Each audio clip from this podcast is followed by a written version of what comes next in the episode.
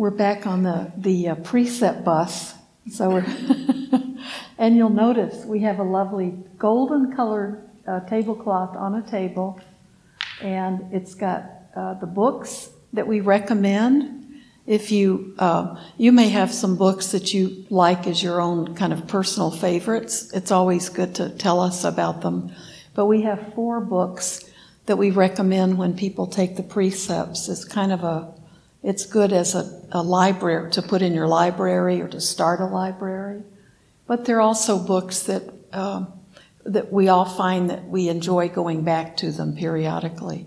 There's one, uh, What the Buddha Taught, that's got a lot of, it's written by a more academic uh, person, so it's got a lot of Pali and a lot of references scattered through it. So it's a little slower reading, but it's really a good summary of all of what the Buddha did in such a small book about his teachings. Uh, but the other, all the other three are not, you can read two of them without being disturbed by all the Pali kind of interrupting your chain of thoughts. So mindfulness in plain English is very, uh, it seems very simple, but it's well written and it's very, it's very well done and it's a classic. Uh, and uh, the Mindfulness Survival Kit is one that's uh, put out, that's a book by Thich Nhat Hanh. And so it's got his beautiful, almost poetic language. But the way he talks about the precepts is really uh, expanding just some beautiful, uh, the way he talks about things. And so it, we've, we really have all decided that once we've read it, that it really is appropriate for a good book for any Buddhist in whatever tr- tradition you're in, because he really explains things in a different way. And the, the uh, last one is Buddhism Plain and Simple, and that's been that was recommended by someone here in, the, in this community several years ago, and it's it's become a favorite. And it's you can, you can just open the books up and see. If you're a scholar and you like to, like, have a sentence be something you can chew on for a couple of days, then you'll love what the Buddha taught. Uh, we, it was our first book group book, long time ago when Borders was still, I mean, back in maybe 2006. And uh, Bhante Sujatha was leading it. That's how long ago it was, because he was, he was around. And, uh, we met at Borders, and we would get through about a, a little paragraph each time, and have great discussion with it. But he was he was taking us through it, and we were demanding sort of word for word. We wanted to understand it completely. So it was wonderful. We never finished the book in the book group because he started getting real busy. Um, but it, it was wonderful because it, it was unpacking a lot of the stuff that we had maybe uh, a lot of us were, I, I, wasn't that new to Buddhism, but it was a different tradition. And uh, it was from the Mahayana to the Theravadan tradition. So there was just, it was really rich. And it, I mean, it still is. It's very rich. But it's, it's a good book to have because you really will go back to it and can use it almost like a reference book. And it's not a big, thick book. It's amazing how densely all that information is packed.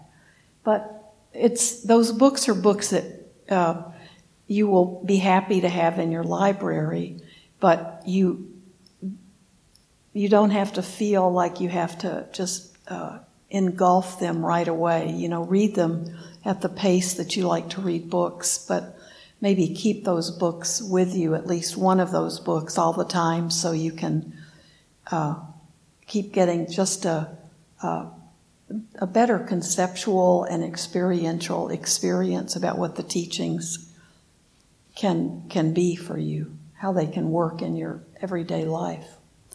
And so we recommend them especially when people are taking the precepts. But we don't give you a test or anything like that on them. We might, that might be a good idea to do that sometime. so they're, they're all over there. The only one that we don't have in the bookstore right now is the Mindfulness Survival Kit.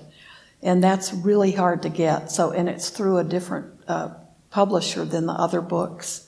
So we I think Tessa has that on order. And you can get all of the books in, on Amazon and for your Kindle or uh, other other ways you like to read. So those are the books, and uh, we've talked about the five precepts and the eight precepts, and then the ten precepts. Has anybody in here taken the ten precepts? Oh, they're fun. They're fun.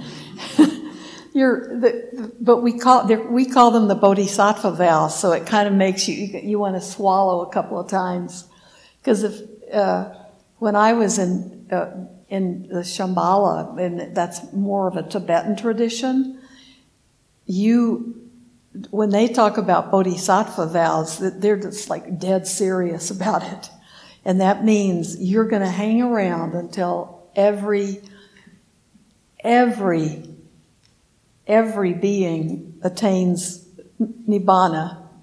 So you're not gonna you're not gonna just be a you know the head of the class and get there fast.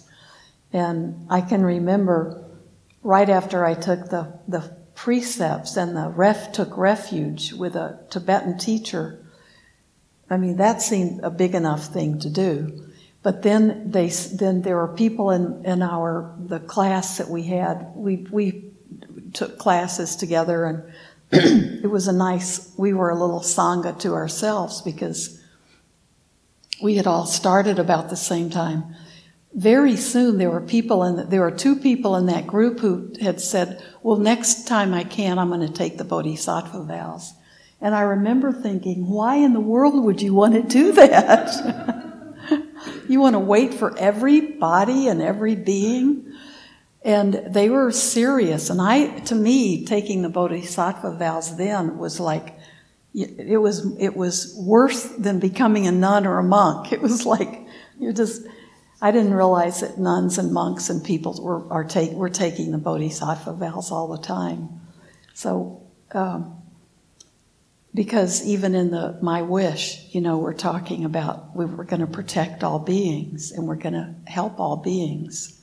That's, that's essentially the bodhisattva vow. So um, they're also called the ten paramitas, and they're, they are actually qualities.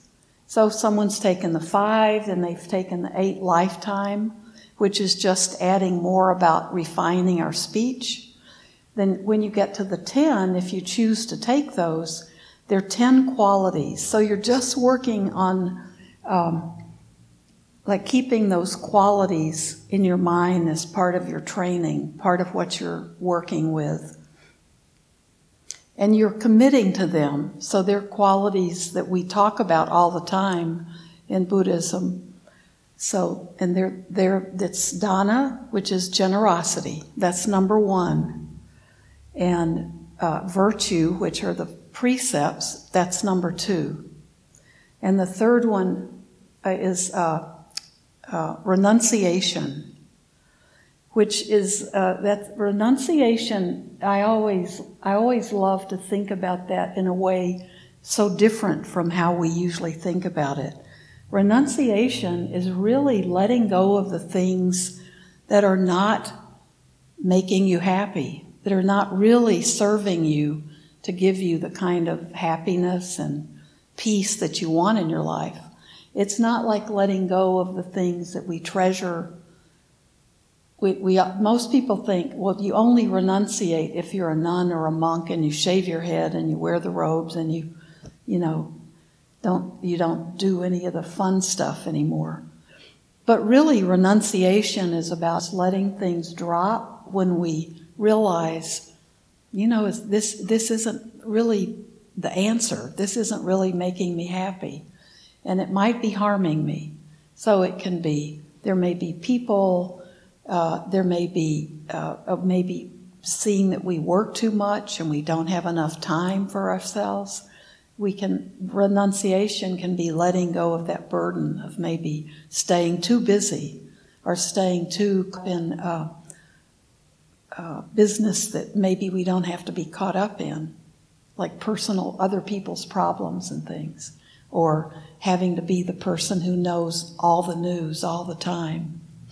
That'll make anybody crazy, I think. So let's let that go.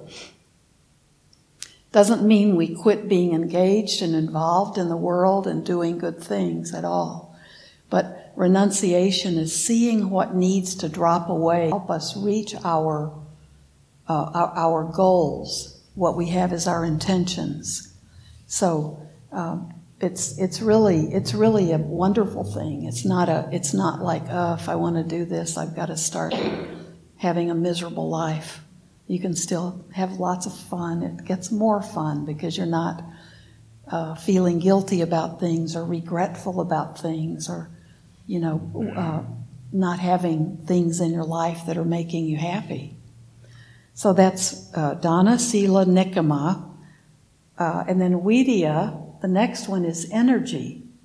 And so that's talking about just the, we literally need a lot, you know, you needed energy to, to decide after a full day of doing things today that you were going to come to the temple tonight.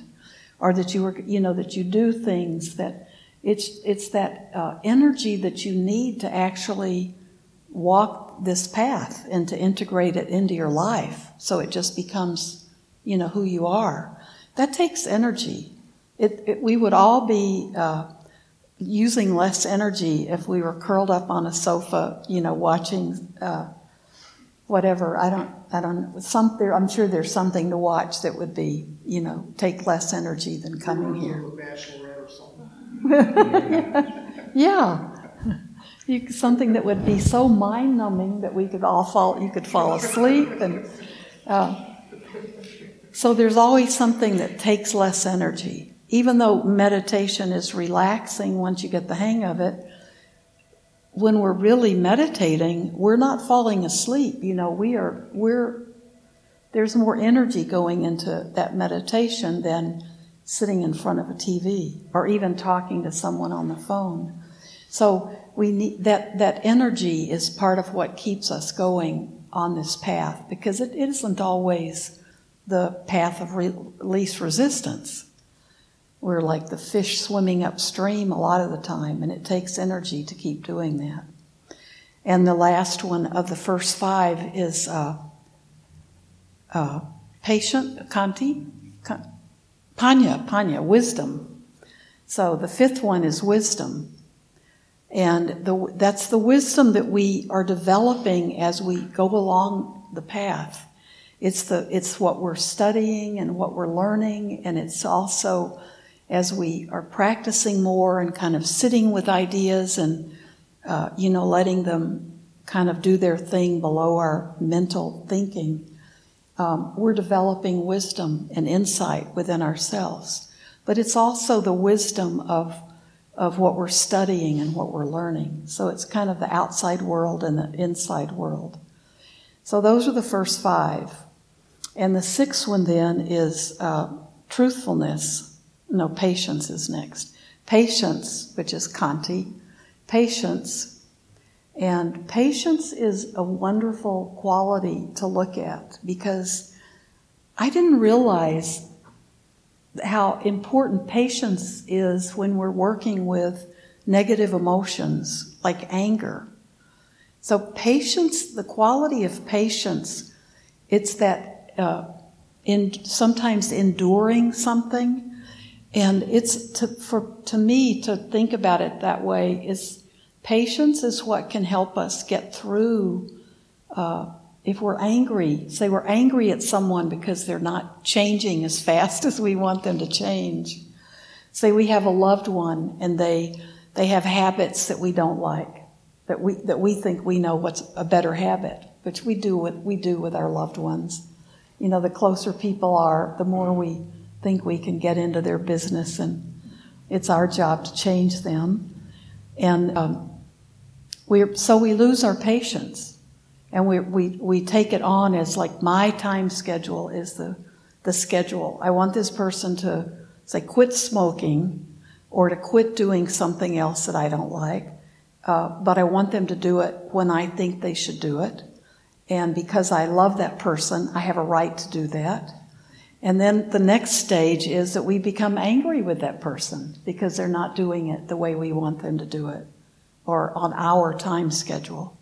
And the next thing, you know, we're, we're not, we're not in a relationship with that person because of that. And there are so many ways that patience can help us, I think, move towards equanimity. Like, let's ride this situation out. Let's, let's, we don't, we're, maybe we're afraid or frightened of a situation, and so we want to get through it really fast, get to the other side. But we're not dealing with it as we go along. So we're not developing equanimity. We're just, we're just being real determined and, and uh, not being kind of blind to what we're doing.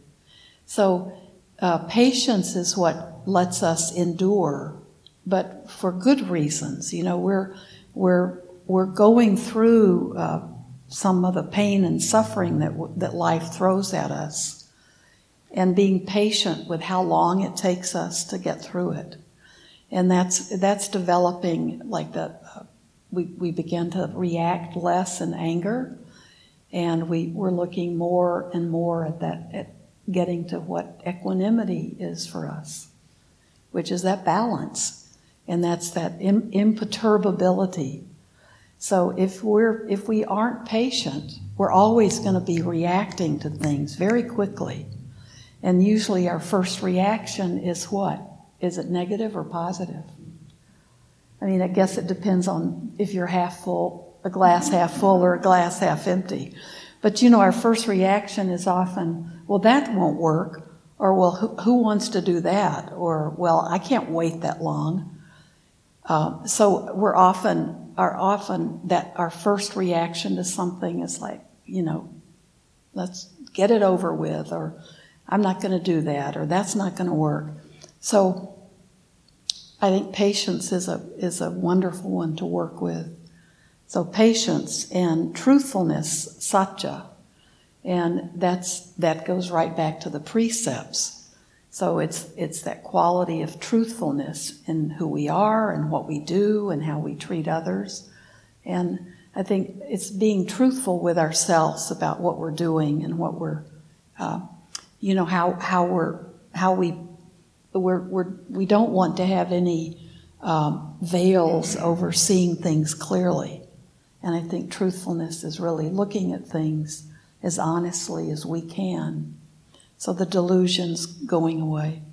So uh, Khanti Satya uh, determination, but what's the adhitthana? So determination. And determination is that quality of you know, I've, I've, I'm, here I am, I've taken the Bodhisattva vows, and I'm determined I'm gonna, I'm gonna keep, I'm gonna keep working with them. Not that I'm gonna be perfect, and not that I start out being perfect, but determination is what keeps us going when it gets rough. Not stubbornly and blindly, you know, you've got, we've got to be aware and awake and honest in the whole thing, but it, determination is I, it works along with energy, but it's just when it gets when it feels rough and like it would be just so much easier to give it up.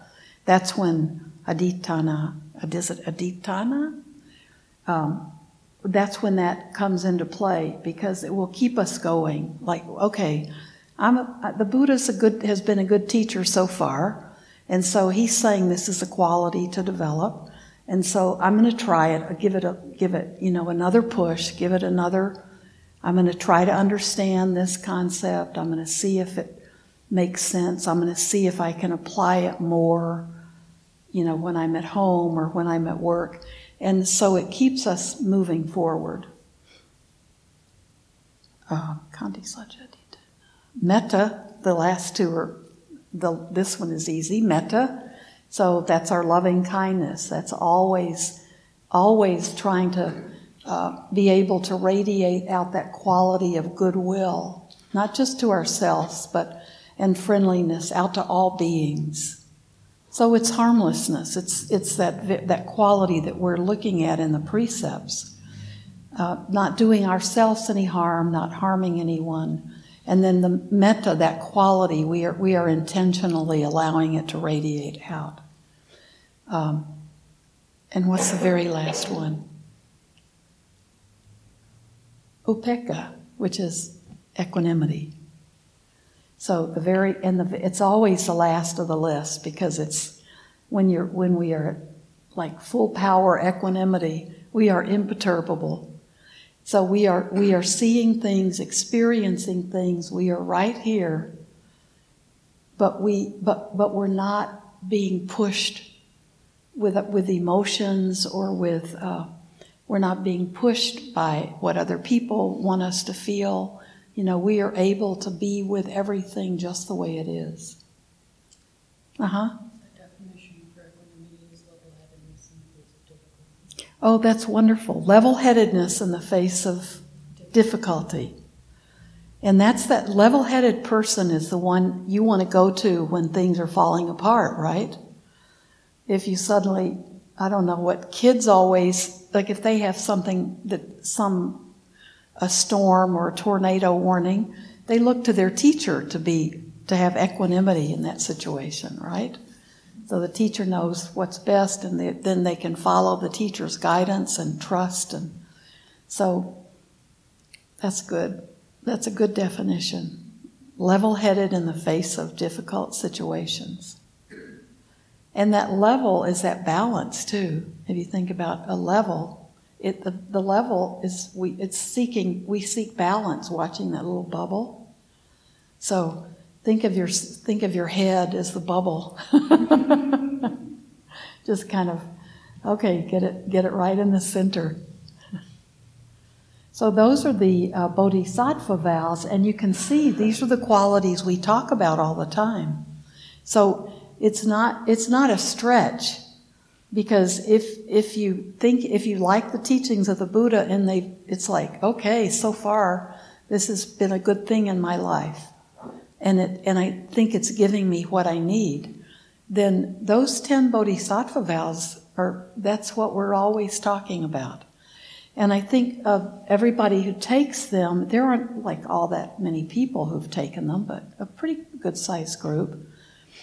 Um, they all work with those, those vows in different ways, but it's a quality, and you're not saying, uh, I undertake the training in equanimity. You know, it just equanimity. Um, we undertake just uh, continually working on developing those qualities.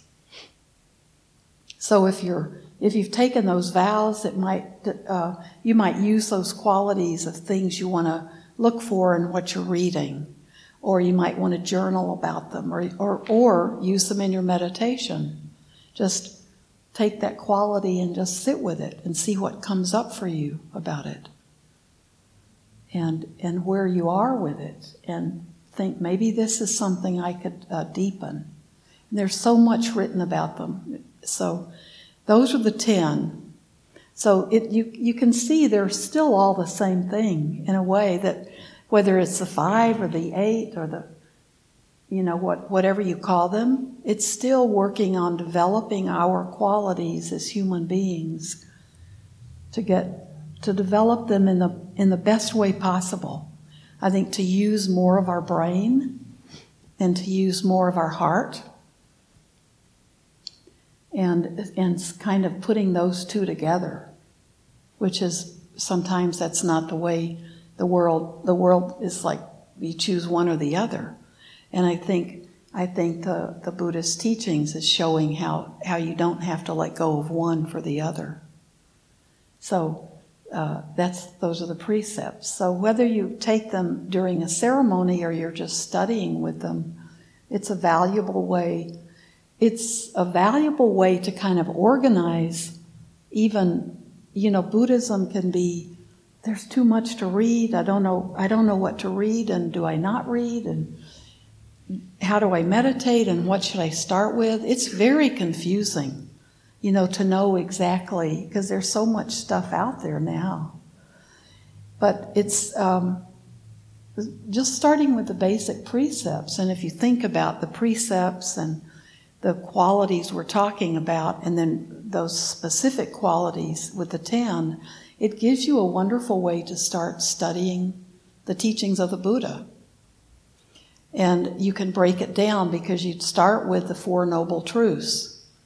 Because the Noble Truths say, um, okay, there's suffer, there's stress, there's dissatisfaction, there's a cause for it, which we know is the cause is that craving and hanging on to things. Don't don't leave me. Don't go away.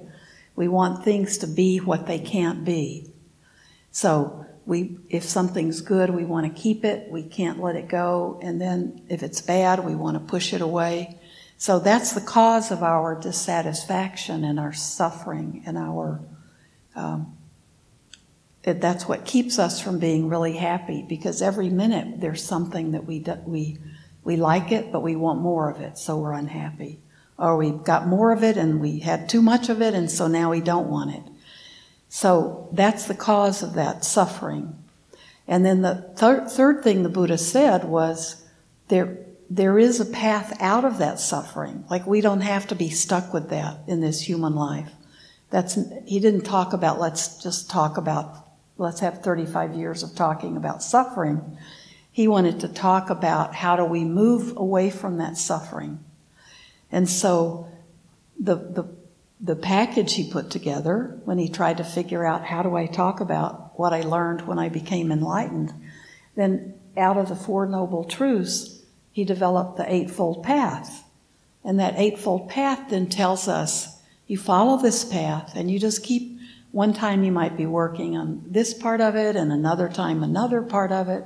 But if you keep remembering that Eightfold Path and stay on it, then you're, then you're getting yourself out of that uh, samsara, that wheel of just repeating mistake after mistake after mistake. And the Eightfold Path is about right intention and right, um, right, right, uh, right wisdom, and then right action and right livelihood and right speech. So we're covering all the things in the precepts, right? And then right mind, right effort and right mindfulness and right concentration. So then we move up, then we can start talking about what are the, the, precepts and start talking about what those are and how they tie into the basic teachings of the Buddha, which is the Four Noble, uh, four noble Truths. And the five precepts are talking about that we're not going to harm any living being, so no killing, and no, I don't even want to say the five because I keep getting them out of order um, not no killing. What's number two? No stealing. And the third one is uh, sec- not in, not engaging in sexual misconduct. And the fourth one is uh, not telling lies. And the fifth one is avoid drugs and intoxicants that cause that mindlessness. And we, we, it's, we don't want to expand the precepts too widely so uh, it's taking on too much. But I think it's safe with the fifth one to think of what your personal intoxicant is. If you don't drink at all, you probably have a personal thing that, that you turn to when you want to be mindless, heedless, when you want to turn off. So don't think you're safe just because you don't drink or do recreational drugs. You know, you might, you might there are all kinds of other things that seem perfectly acceptable to society, like shopping too much, eating too much, TV, uh, and also the things that are not TV, like Netflix and Amazon and Hulu. You know, all of those are things that are just created to make us indul- overindulge in them. You know, our company tells us, shop, go shopping because it's good for the economy. We're, I mean, we're encouraged at all levels, right? So, so we all have our little things that we know we need to work on to, uh, but we have to be gentle with ourselves too. So the precepts just tie in beautifully, and then you get to the ten bodhisattva, and they, there are these ten qualities that kind of cover everything in those ten qualities. So we it just we just keep we just keep growing and we keep expanding our wisdom about how to work with those qualities. So there you've got a, there you've got, you can find as many teachings as you have lifetimes to study them.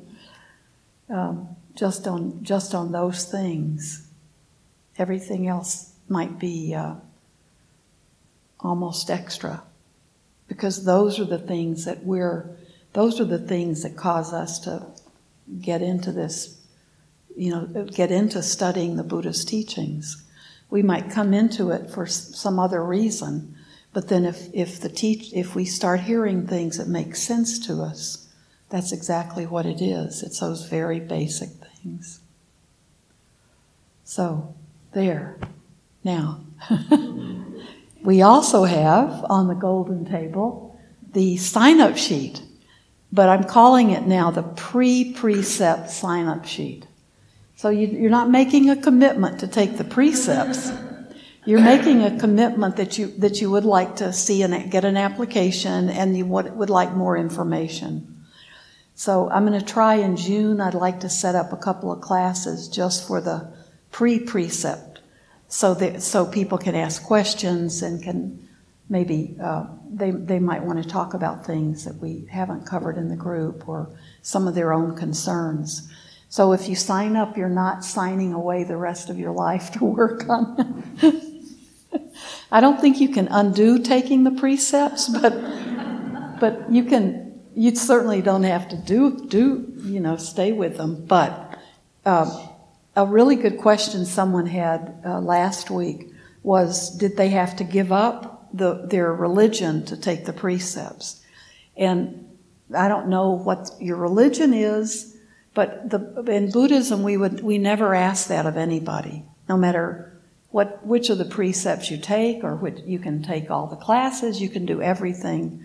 There's never uh, we will never say to you, well, but you have to officially be a Buddhist before you can, you know, go to the potluck or something. So you never, and taking the precepts isn't saying I am now a Buddhist, but it is saying I want to I want to work more with the tools the Buddha offered me because I like his teachings and I think I think I can get a lot out of them. But it doesn't mean giving up the religion that you were raised in or that's comfortable for you or that your family is. It's it's not asking you to give anything up. Mm-hmm. What does it mean to be a Buddhist? Am I a Buddhist? Well, I think it, you you can call yourself. It's you know, I don't think the Buddha the Buddha was not teaching a religion. He was teaching like a living philosophy, and he was teaching about which was probably absolutely true for Christ too and other great teachers. You know, they're teaching their time in their time in their world what they think is a is the, a way to to live a a life combining, you know, reality and also the spiritual side of us. Um, so I don't think there's any point where you're supposed to say you're a Buddhist, or it could be the first time you come in and um, you hear it and it sounds good, and you think, "Oh, I think I might. Maybe I'm even already that." The, when I was in the congregational church, which is kind of like a Unitarian church, it's really liberal. When my kids were little, I'd gone back to Christianity when I had children, but the minister used to always tease me. He'd say, You're really a Buddhist, you know that, don't you? And I wasn't, I mean, I, I was, I had never been interested in Buddhism, but that was kind of a running joke with us. And sure enough, that's what I was. And I realized it the first time I, I heard uh, the Tibetan teacher that I then took refuge with. Um, I listened to him and didn't understand much of what he said, but took a retreat he was giving. And so in, by, by three days later, I thought, oh, this is, this is what I've been looking for. So, so it was, I felt okay thinking I probably, I probably was like Steve said, I probably am a Buddhist. But uh, you don't ever have to do that. If you want to, you can call yourself a Buddhist. when you take the precepts, you do get a certificate, certificate with a Buddhist name, but it doesn't even say you're a Buddhist. it, it just says, here's your Buddhist name, and here's what it means, and then it says you've taken, I've taken the five precepts or the eight. So, yeah. Um, what does it mean to take the precepts? Like, what do you accomplish? Like, what is the, I don't know, the end point? I think, I'm so I don't know. yeah, the, the end point. Well, the end point is enlightenment down the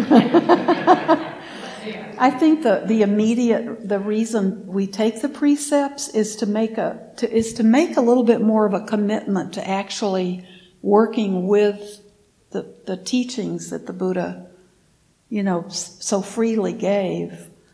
Taking the precepts is like a kind of uh, it's like I, I see it as a way to kind of tell myself I'm taking I'm serious about taking this journey because these are qualities that why would I not want to work on those qualities? It's you know, like solidify a commitment. A, your own personal commitment. Of, okay. Yeah, and it's and when we take precepts, it's not even about our studies. It's about it's about how we're li- how we live. So the precepts are really about what we're, you know, walking or talk. Because the precepts are all about I undertake the training in this in the harmlessness. I undertake the training to, to not uh, lie.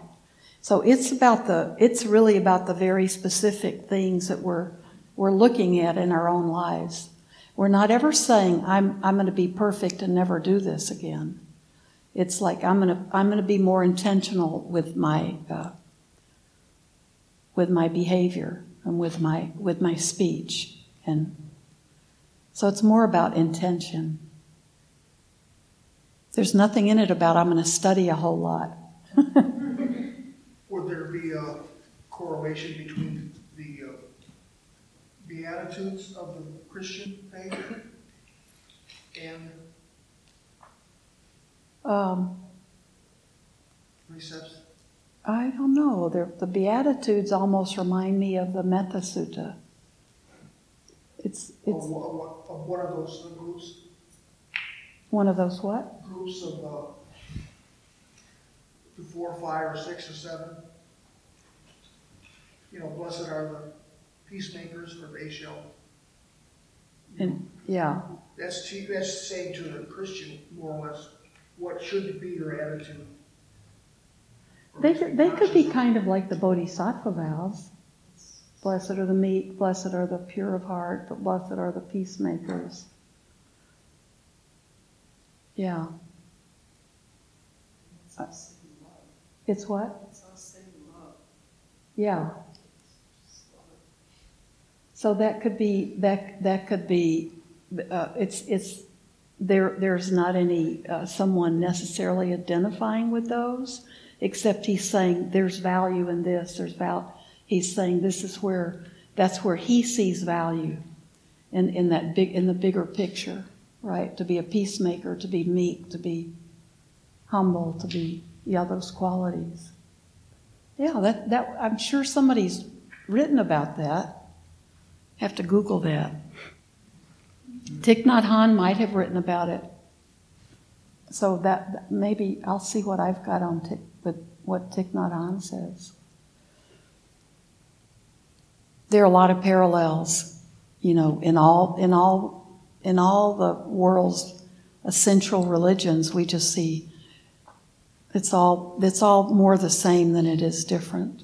So, yeah, it's kind of fun to look at that too. Okay, it is getting hot, so let's thank you very much.